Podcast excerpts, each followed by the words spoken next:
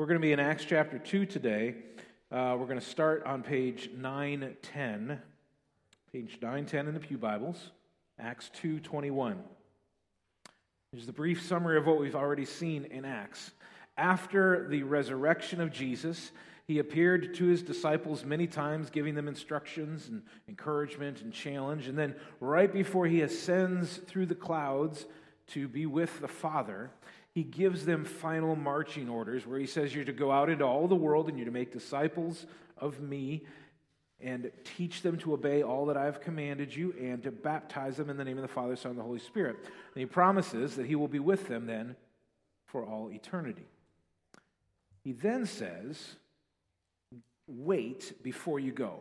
Wait in Jerusalem, he says, for the promise of the Father, speaking of the Holy Spirit. So 50 days after the resurrection of Jesus, there's a whole bunch of extra people in Jerusalem for the feast day of Pentecost. There are 120 disciples of Jesus hiding in a room waiting for the promise to come true. In Acts 1 8, we get the reminder of the promise. And then we get the fulfillment of the promise. So, Acts 1 8, you will receive power when the Holy Spirit comes upon you, and you will be my witnesses in Jerusalem and in all Judea and Samaria and to the ends of the earth. And as the divine plan of God works out, many of those places, people have come from those places to Jerusalem at that particular moment in time. So, if we look at the map that we looked at last week, these are all named communities in the book of Acts, chapter 2, that we know there were representatives there in Jerusalem at that time for the, the feast of Pentecost. And so there's this jump starting of the spread of the gospel by actually bringing people to Jerusalem for the outpouring of the Spirit, which happens in a miraculous and astounding way. Acts 2, 1 through 4, we read this. When the day of Pentecost arrived, they were all together in one place, 120 of them in a room. And suddenly there came from heaven a sound like a mighty rushing wind, and it filled the entire house where they were sitting. And divided tongues as a fire appeared to them and rested on each one of them. And they were all filled with the Holy Spirit and began to speak in other tongues as the Spirit gave them utterance. So Luke tells us that there's this, this sound, this noise of a rushing wind, and then there's this greater sound where these disciples of Jesus who have just received the Holy Spirit are given this unique and special opportunity where they can speak in languages that they have not yet learned. We learned last week that these are natural human languages given to them as supernatural abilities. So people from those different regions of the map, they hear the noise, they come together, they're like, what's going on? I, I can hear them in my own language. They recognized them as all being part of the region of Galilee as just kind of regular common people. They wouldn't have known all these extra languages, and they were astounded at what, what's going on. Somebody from Arabia can hear them in their language, somebody from North Africa in their language, somebody from Turkey in their language, and they realize this, this is a strange working of God. What is going on? So the, the population of the city comes together, and Peter stands up to give his first sermon. He's a fisherman. He's a blue collar guy. Yeah, he's been with Jesus for three years. He's heard all kinds of messages from Jesus, but he stands up in order to preach his first sermon. And I'm sure that even though the Spirit was just coursing through him and he was uh, feeling alive and excited, I'm sure he was also very afraid.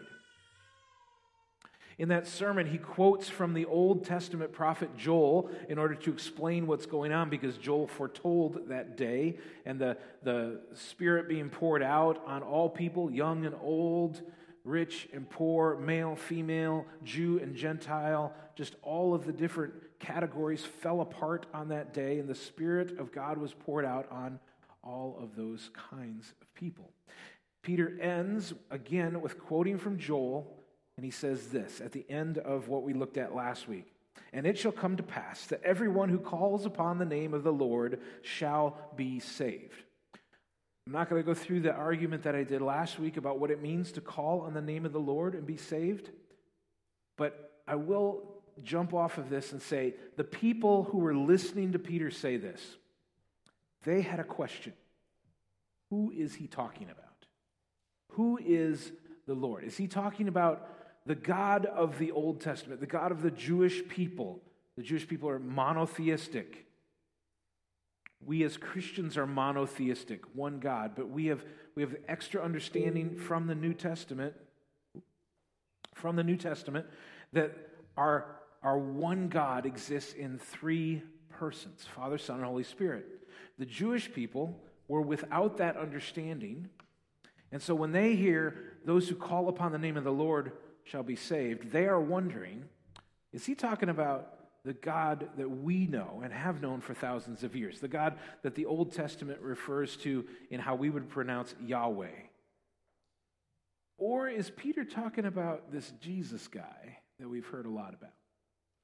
Peter is going to very specifically answer this question for them as we look at our passage today. But first, I wanted to show you guys a short video. I, I I love man on the street interviews. Sometimes it just makes me feel really smart at how the regular people answer questions. And I'm like, man, I knew the answer to that. What's wrong with these people? But sometimes it's just really uh, amusing.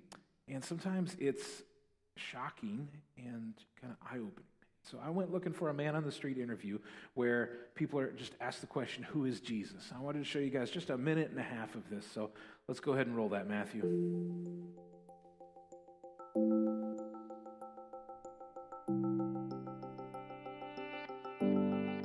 Historical figure? I don't know. I think he was just a person. I don't know. Just a normal person like us. He was a selfless person.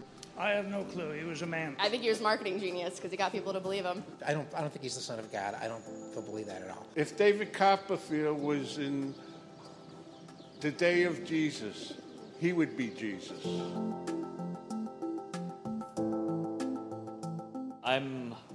Pretty sure he existed. Like, I'm not gonna say that he didn't exist. He was God's son, but so was Gandhi, and so was Muhammad, and so was, you know, we're all God's children. Jesus is someone I pray to. Well, Jesus is my Lord and Savior. Um, and he, to me, is the like symbol of just ultimate forgiveness and ultimate love. He's sort of that like constant figure in my life. Jesus is also Isa in Arabic, and he was a messenger as well. He was just extremely enlightened, like religiously and morally. Was somebody that um, just tried to um, impart wisdom on others and um, make the world a better place. I think he saw something that a lot of people didn't see and still don't see in others. And I, I think that's just a lot of love and, and hope. All right. If we did that in Versailles or Darke County, we'd get different answers, maybe some similar answers. I don't think we would have the guy with the birds sitting on him, though. I, he's got to like go to the park every day, and then his bird friends come and, and sit on him. But anyway, who is Jesus? Or in the case of the Jewish people listening to Peter, who is this Lord that he's talking about that we can call on? If you open your Bibles to Acts 2:22, page 910 in the Pew Bibles, we're going to see how Peter answers this question they're asking. We're going to go through it verse by verse. We're going, we're going to ask ourselves, what is the Bible saying? What are the words actually saying? What do they mean? So, what's the point of it? And why does it matter? What are we to do about that? So, let's go into this. Acts 2 22. Peter continues Men of Israel, hear these words Jesus of Nazareth, a man attested to you by God with mighty works and wonders and signs that God did through him in your midst, as you yourselves know. And just kind of pause in the middle of the sentence there. So, Jesus feeding the 5,000. Jesus uh, healing the leper, healing the blind man, healing the bleeding woman, um, restoring people to life. Uh, you know, Lazarus dead in the grave for, for four days. He, he's essentially reminding the people, look, you know, you know about Jesus. Many of you here, you got to witness, or at least you've heard from your cousin about how Jesus came into your village and he healed these people and he did these amazing, miraculous things. Peter is saying that God the Father did these through Jesus, God the Son, and he's basically doing these as signs. He's holding up signs to testify to who Jesus is and the validity, the importance of Jesus' message. So Peter says, You know, you know Jesus, you saw these things, you know the stuff that he's done. Verse 23. This Jesus, delivered up according to the definite plan and foreknowledge of God, you crucified and killed by the hands of lawless men. So the tone changes very quickly there. Now remember, this is Peter who said, I'll never deny you, Lord. And then the night of Jesus' betrayal, Peter just turns into a chicken and runs away. And this chicken now is standing in front of thousands of people. Says, you crucified Jesus. He's, he's filled with this boldness that he didn't have before. He's basically saying to the Jewish people look, the Lord gave you his divine law. He didn't give that to other nations, he gave it to you, and yet you, he says here, are lawless men who killed Jesus. But don't miss the first part there in verse 23. Delivered up according to what? The divine plan and foreknowledge God. This is speaking of the sovereignty of God, that God rules over the universe, that He has plans and nothing can mess up His plans. When it says foreknowledge, it's not just meaning that, like, God the Father can look ahead in time and see how things play out, but can't actually do anything about it. It's not like the death of Jesus on the cross was an accident or a surprise to God or a failure of His plan, or like, God just sits back and says, Well, I tried but it didn't work. They killed my son. That it's not a simple knowing of the future, it's a determining of the future. And we see that here with the idea of this divine plan, according to the definite plan and foreknowledge of God. So Peter picks a fight with them, says, You crucify the Lord. Like them's fighting words, right? And then he quick, quickly switches gears again and says, But it was the divine plan of God. So is, is it God's fault? Or is it the lawless people who crucified Jesus' fault? Well, it's both. The sovereignty of God and the, uh, the free agency, we would say, of humans complement, work with each other. So there's this divine, definite plan from all eternity past. And yet, we as humans, we're not simply robots. We're not characters in a great computer simulation where we think we're actually making choices, but really somebody's already programmed it all in. That is not the case for us. We do have choices. We are responsible for our choices. And yet, this death of Jesus is the divine plan of God. Peter himself, when he writes what we would call the first book of Peter, First Peter, he says this similar words. He, Jesus, was foreknown before the foundation of the world, but was made manifest in the last times for the sake of you. So, the plan, God the Son coming, offering himself as a substitute for our sins on the cross. That plan is there in place before the foundations of the world. So this goes back before the fall of Adam and Eve, right? So it's not that God says, I'm going to make the world, and you know, makes all the stuff, and we finally get Adam and Eve together, and he brings them together for the first marriage, blesses them, and says, you know, go be fruitful, multiply, rule over the earth, and then they messed it up, and then God's like, oh, now what am I going to do? It's not it at all from before the foundations of the world, Peter says. The plan was foreknown. The role of Jesus, the Son, was foreknown. And he became, it became visible, manifest to us in these last times for our sake, but it has been the plan all along. Verse 24, back in Acts. God raised him up loosing the pangs of death, because it was not possible for him to be held by it.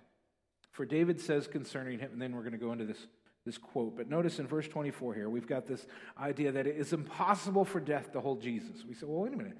If it was possible for death to claim Jesus in the first place, for him to die, why is it impossible for him to stay dead? You know, God raised him up, loosing the pangs of death, because it was not possible for him to be held by it. How can Jesus be killed in the first place and yet he can't stay dead? It's because the plan from the beginning of time was that he would die, that he would conquer the grave, rising on the third day, and that div- divine, definite plan cannot be thwarted. So it is impossible for Jesus to remain in the grave because the plan from the beginning, from before the beginning, the foundations of the world, is for him to rise on that third day. God the Father raises God the Son on that Sunday morning, and history changes after that. So then Peter's going to go on and he's going to quote from David, King David, thousand years before Jesus. Now, he's already quoted a few times from King David. In chapter 1, he quoted from Psalm 69 and Psalm 109 as they were trying to figure out how do we replace Judas. Now he's going to quote from Psalm 16. So, this is written a thousand years before Jesus, is written by King David, and it is both a, a psalm that describes the situation that David was in and looks forward to a much greater situation. It's a prophetic psalm. So, this is what David said I saw the Lord always before me, for he is at my right hand, that I may not be for, that I may not be shaken. Therefore, my heart was glad, and my tongue rejoiced. My flesh also will dwell in hope. For you will not abandon my soul to Hades, or let your Holy One see corruption. You have made known to me the paths of life. You will make me full of gladness with your presence. Hopefully, as you read that, you can see that this cannot be simply David speaking about David himself. There is more going on there. David died, David was buried, David's body decomposed. David's body is no more. And so, if this is just talking about David, well, verse 27 For you will not abandon my soul to Hades or let your Holy One see corruption, meaning corruption of the flesh.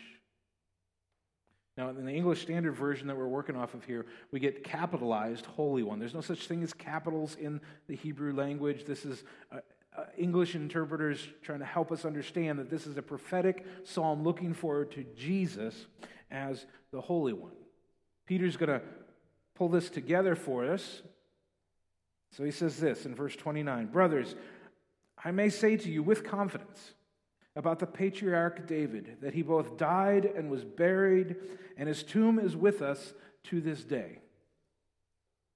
I love this because basically he's saying, look, you guys know that David died. You know where he was buried. You've all been on your eighth grade field trip to the Capitol where you've seen all the important sites, including the tomb of David. He says it's still there. Now, there is in Jerusalem a site known as the tomb of David. None of us really know for sure if that is the tomb of David or not. Uh, in the years since then, Jerusalem has been occupied by different armies, and the history has kind of gotten broken into pieces. But you could go today and you could pay some money and you could see a location that at least purports to be the tomb of King David. These guys actually knew for sure where that was. And Peter Biggs says, You've been there. You got the t shirt saying that you were there, and you've, you've done the field trip thing. You know what's going on with this. David is dead.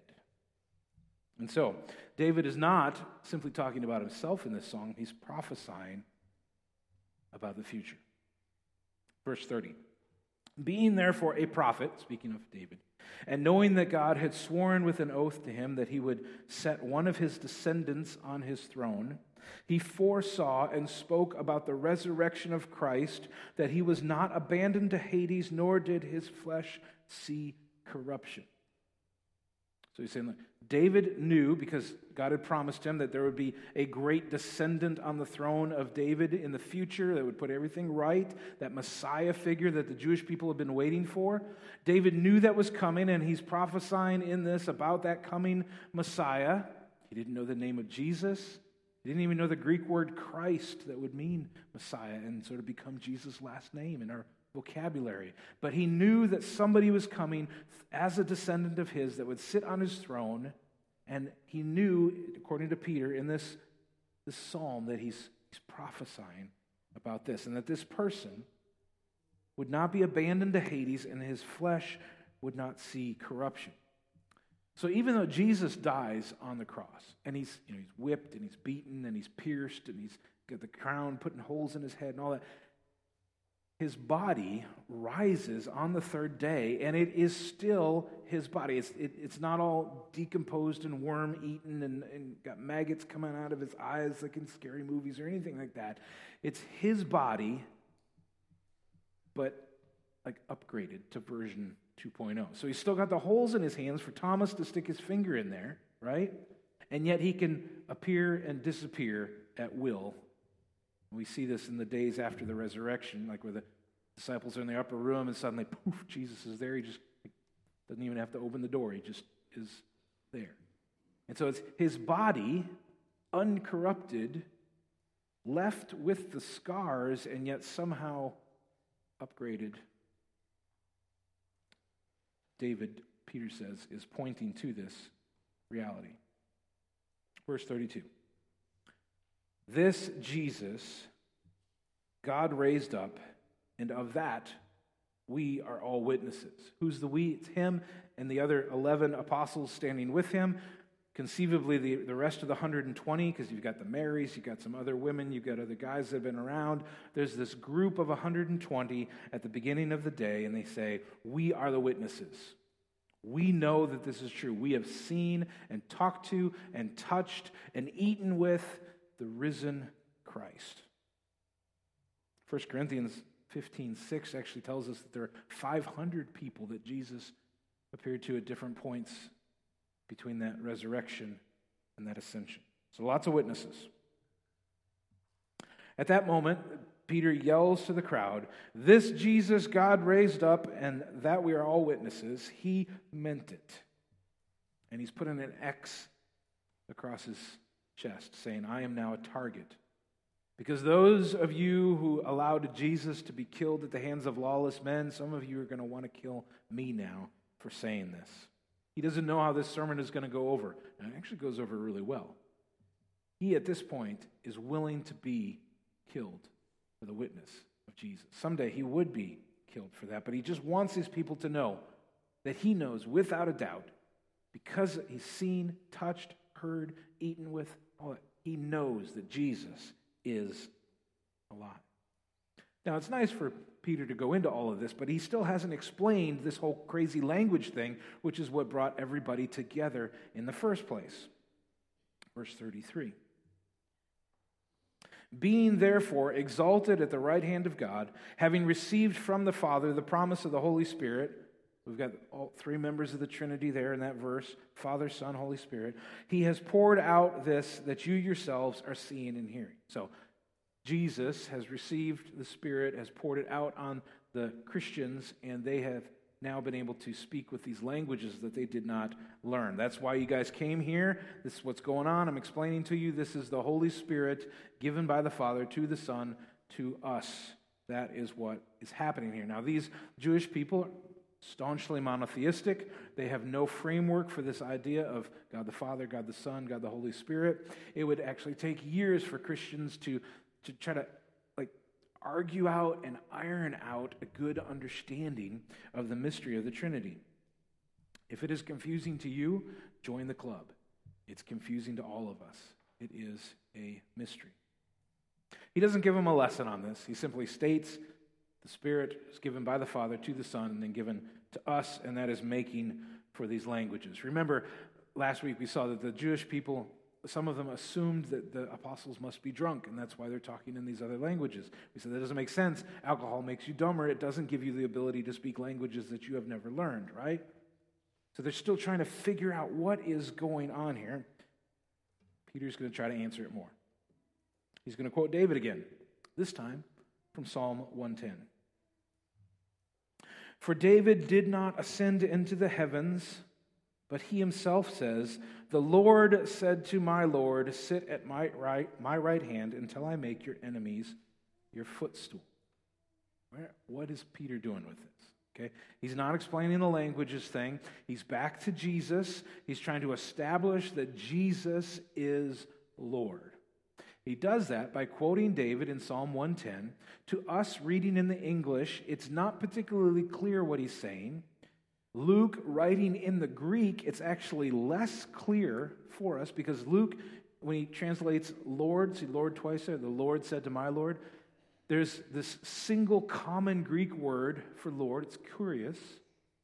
And he uses it both times. So the kurios said to my kurios, sit at my right hand. That's what it is in Greek. But if you were to go back to David, writing the book, the, the Psalm 110, in the Hebrew language, we get the key to the argument that Peter is making here. So if we if we were to go back into the Hebrew, we would see that there are two different words in here. Let's go to the next slide, Matthew. So in English Bibles, the clue is normally done in this way. See how the first Lord is all caps and the second Lord is just a single caps? That is meant to give you the clue that that first Lord and the second Lord are two different words. So you guys are familiar. Let's go with the next slide here. So YHWH, there's no vowels in the Hebrew, so we add the vowels and we say Yahweh. The ancient Jewish people would not actually pronounce the name of God, but God gives himself this name in the Old Testament. He says, You guys want to know how to address me? You want to know how to differentiate me from all the false gods that the people are making up? I am Yahweh. I am that I am. And so that becomes the name, like the proper noun name for God. The next one, the second Lord there, is a different Hebrew word, Adonai. And that's just a, that's just a general term for Lord. So, like if we were in England and we you know, went to meet some fancy guy in a castle, we might refer to him as my Lord. Okay, that'd be the same thing as saying Adonai, right? So, in the Hebrew, the way this would read is Yahweh says to Adonai, Sit at my right hand until I make your enemies your footstool. Peter is trying to communicate here by looking back at, at, at uh, David writing Psalm 110 that there is, there is something significant in this language. Jesus himself actually picked a fight using this very verse when he was talking to the Pharisees. If we go back to Matthew 22, 41, we read this. Now, while the Pharisees were gathered together, Jesus asked them a question. Usually, they're the ones questioning Jesus, trying to trick him. He's now turning the tables on. What do you think about the Christ? Whose son is he? They said to him, The son of David. So, who's the Messiah? Who's the promised one to come? The right answer from the Jewish worldview is that he's the son, he's the descendant of David, because, as we saw earlier, David received a promise that the, the Messiah would come from his line, would someday sit on his throne. So they give the right answer. He doesn't mean the, the son like the next generation, but just a descendant somewhere down the line. Verse 43. This is Jesus still. He said to them, How is it then that David in the Spirit, so that's an affirmation of the, the inspiration of even the Old Testament, even the songs in the Old Testament are inspired. So David says in the Spirit, as it calls him Lord, saying, The Lord said to my Lord, Yahweh said to Adonai, Sit at my right hand until I put your enemies under your feet. If then, this is Jesus' argument, if then David calls him Lord, how is he his son? And no one was able to answer him a word, nor from that day did anyone dare to ask him any more questions. Jesus shut them up with that. Jesus is saying, look, if the Messiah is simply a son, a descendant of David, then he's dependent on David. Because if you don't have David, you don't get the line of David to get to the Messiah. And so David would be greater than the Messiah if the Messiah is simply a son of David. There's a bigger reality going on here. Jesus doesn't actually tell him, hey, I am that Messiah. I am the Lord over David. I'm the creator of David. That has to be figured out later. But that is the point. It's, it's like George Washington would not refer to Biden as my Lord, right? For different reasons. But basically, he would, he would look at, we would look at George Washington as the source of the presidency, and it flows downstream from there. The Jewish people thought of David as higher, as the, the archetype of this Messiah because he was The Messiah was descended from him, but yet Jesus is so much higher. He is, in fact, Lord over David. So Peter has made this case. He has said from last week, We are in the last days, as Joel prophesied. The Holy Spirit has been poured out on us, as Joel prophesied. This miraculous speaking in other languages is a result of the Spirit. It's nothing that we did, it's just the Spirit of God doing his thing. Jesus walked among us, performing miracles which prove that he is God in the flesh. You crucified him. God the Father raised him from the dead on the third day. Jesus ascended to rule alongside God the Father. David prophesied about this future coming king in the line of David, who is actually much greater than David. So that's his argument so far. Therefore, here's the point of the argument. Verse 36 back in Acts. Let all the house of Israel therefore know for certain that God has made him, Jesus, both Lord and Christ, this Jesus, and then he sticks it to him again, whom you crucified. So let everybody in, in my, my voice area hear this. Let all the house of Israel therefore know for certain that God has made him both Lord and Christ. This is the main point of Jesus' sermon. They came wanting to know about the languages the answer to the languages is the Holy Spirit has been poured out. And yet, the main point of the sermon is not about the Holy Spirit. The Holy Spirit is always pointing to the Father and the Son. He's not drawing attention to himself, he's always pushing attention to the Father and the Son. And so, it makes sense that Peter's sermon pushes everything towards the reality of who Jesus is.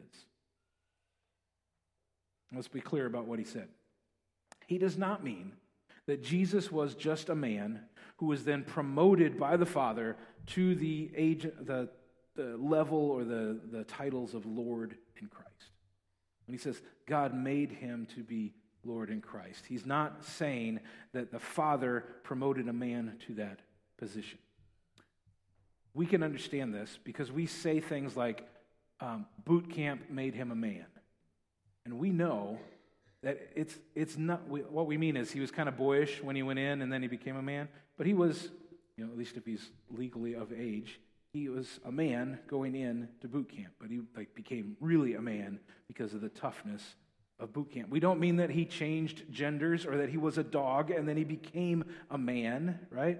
We know what it means to say that the boot camp or this hard thing or whatever it was really made him a man. And that's the sense of what's going on here.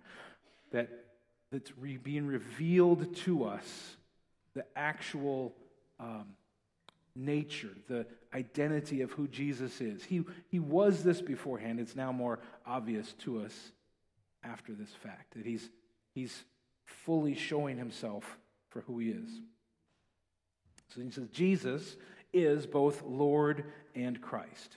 Jesus is both Lord and Christ.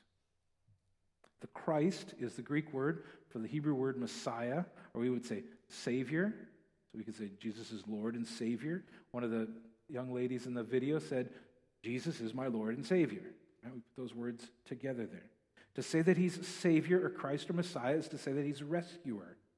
That he came, that he offered himself as a substitute for us, dying on the cross in our place, taking the penalty that we deserved for our sin, and that he offers us through his grace as a free gift forgiveness of our sins and restored relationship, peace with God. We were lost. We were uh, in need of rescue. I read this story uh, this week. Um, I love going down to places like Red River Gorge in Kentucky.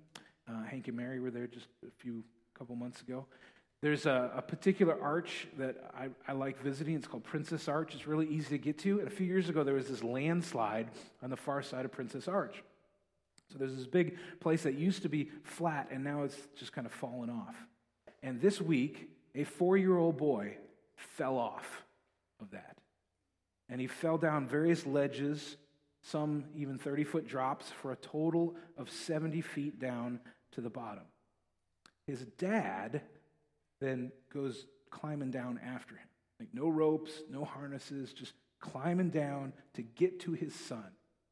Scoops him up, knows there's no way to get back up to the top, and so he just starts heading north. If you've ever been to Red River Gorge, the suspension bridge that's across Red River, he's heading for that. rescue, Wolfe County Search and Ref- Rescue, is, is operated.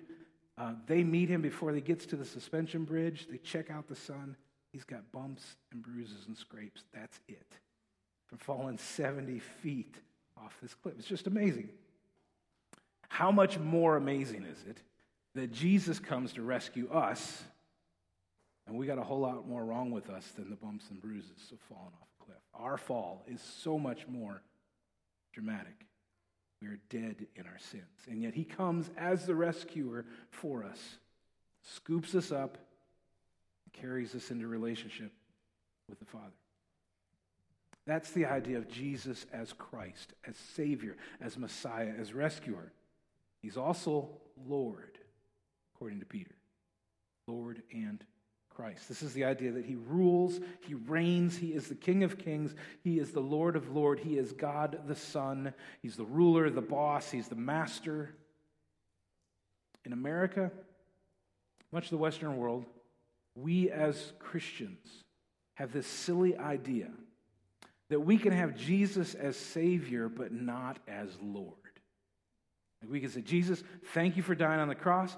Thank you for giving me forgiveness, giving me you know, reconciliation with God the Father and eternal life. Now you just leave me alone, butt out. Let me live my life the way I want to. I will be in charge. I am the Lord of my own life. Thank you, Jesus.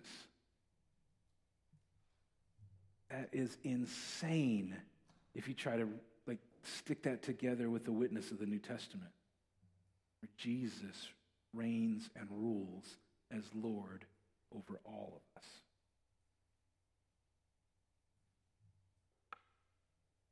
It's hard to wrap our minds around this, uh, partly because we, we live in a society that just looks across the ocean at the whole king and queen thing that happens in the old world. We don't, we don't really experience it or understand it. We've got elected officials who are supposed to be accountable to us, so we don't think of them as Lord. So it's hard for us to wrap our minds around this idea that somebody, just by the nature of who he is, has authority over us. Not elected. He doesn't like come in and win this military victory in order to establish himself. He doesn't prove himself by going up the ladder becoming the president of the company. He just Jesus says, "It's who I am. I am Lord over you." That's really hard for us to wrap our hearts and our minds around, and yet it is true. We can say, yeah, we like Jesus as Savior. But Jesus as Lord, that's, that's a different story. Now, the people who hear this, surprisingly, they respond really well. They respond with repentance. They realize they have it all wrong. They've been living upside down and they respond this way 37. Now, when they heard this, they were cut to the heart. This is another thing the Holy Spirit does. He doesn't just give you the ability to speak languages you never learned, He convicts you of sin. He gets down, He does surgery, cuts into your heart. Holy Spirit's at work here. So they were cut to the heart and said to Peter and the rest of the apostles, Brothers, what shall we do? That is the right response. I, I am lost. I am full of corruption. I need a Savior. I have not submitted to Him as Lord. I've tried to be Lord of my own life. What am I to do? Brothers, please tell me. Verse 38 Peter said to them, Repent and be baptized, every one of you, in the name of Jesus Christ for the forgiveness of your sins and you will receive the gift of the Holy Spirit. For the promise is for you and for your children and for all who are far off, everyone whom the Lord our God calls to himself. So, you guys are familiar with this? The response that all of us should have to hearing the good news of Jesus is repentance and faith. In this case, the faith is showing itself through baptism.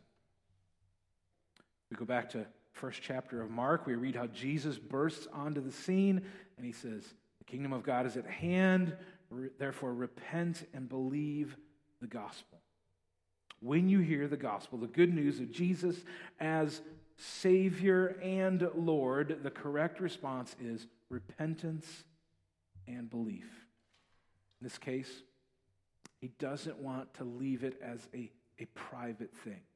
Right? If, if Jesus is your Savior and your Lord and nobody knows about it, you should question whether or not Jesus is your Savior and your Lord. And so Peter says, repent and be baptized in the name of Jesus. Go public with it.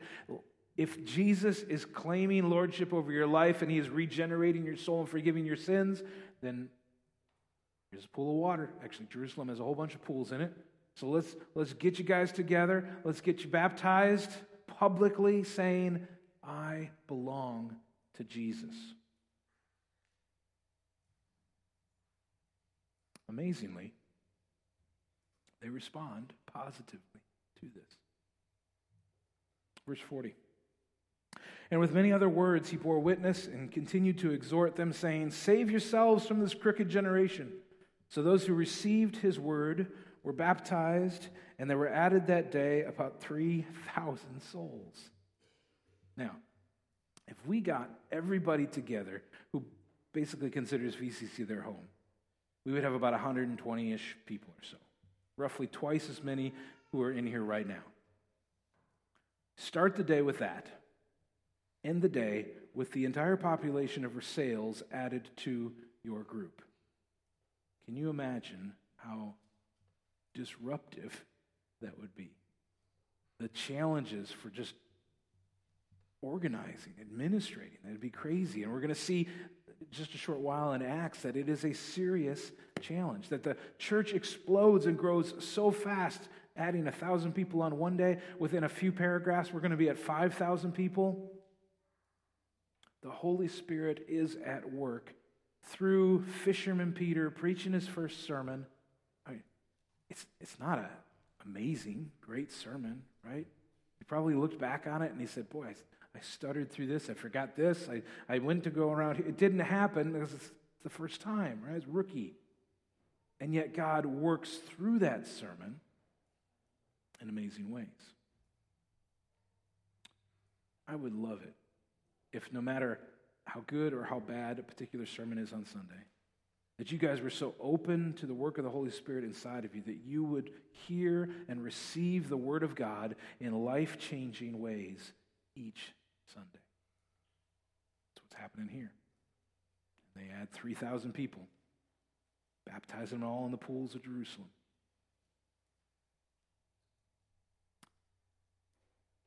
Is Jesus both Lord and Christ? Could be neither, right? You need to come to Him in repentance and faith, saying, I'm lost without you.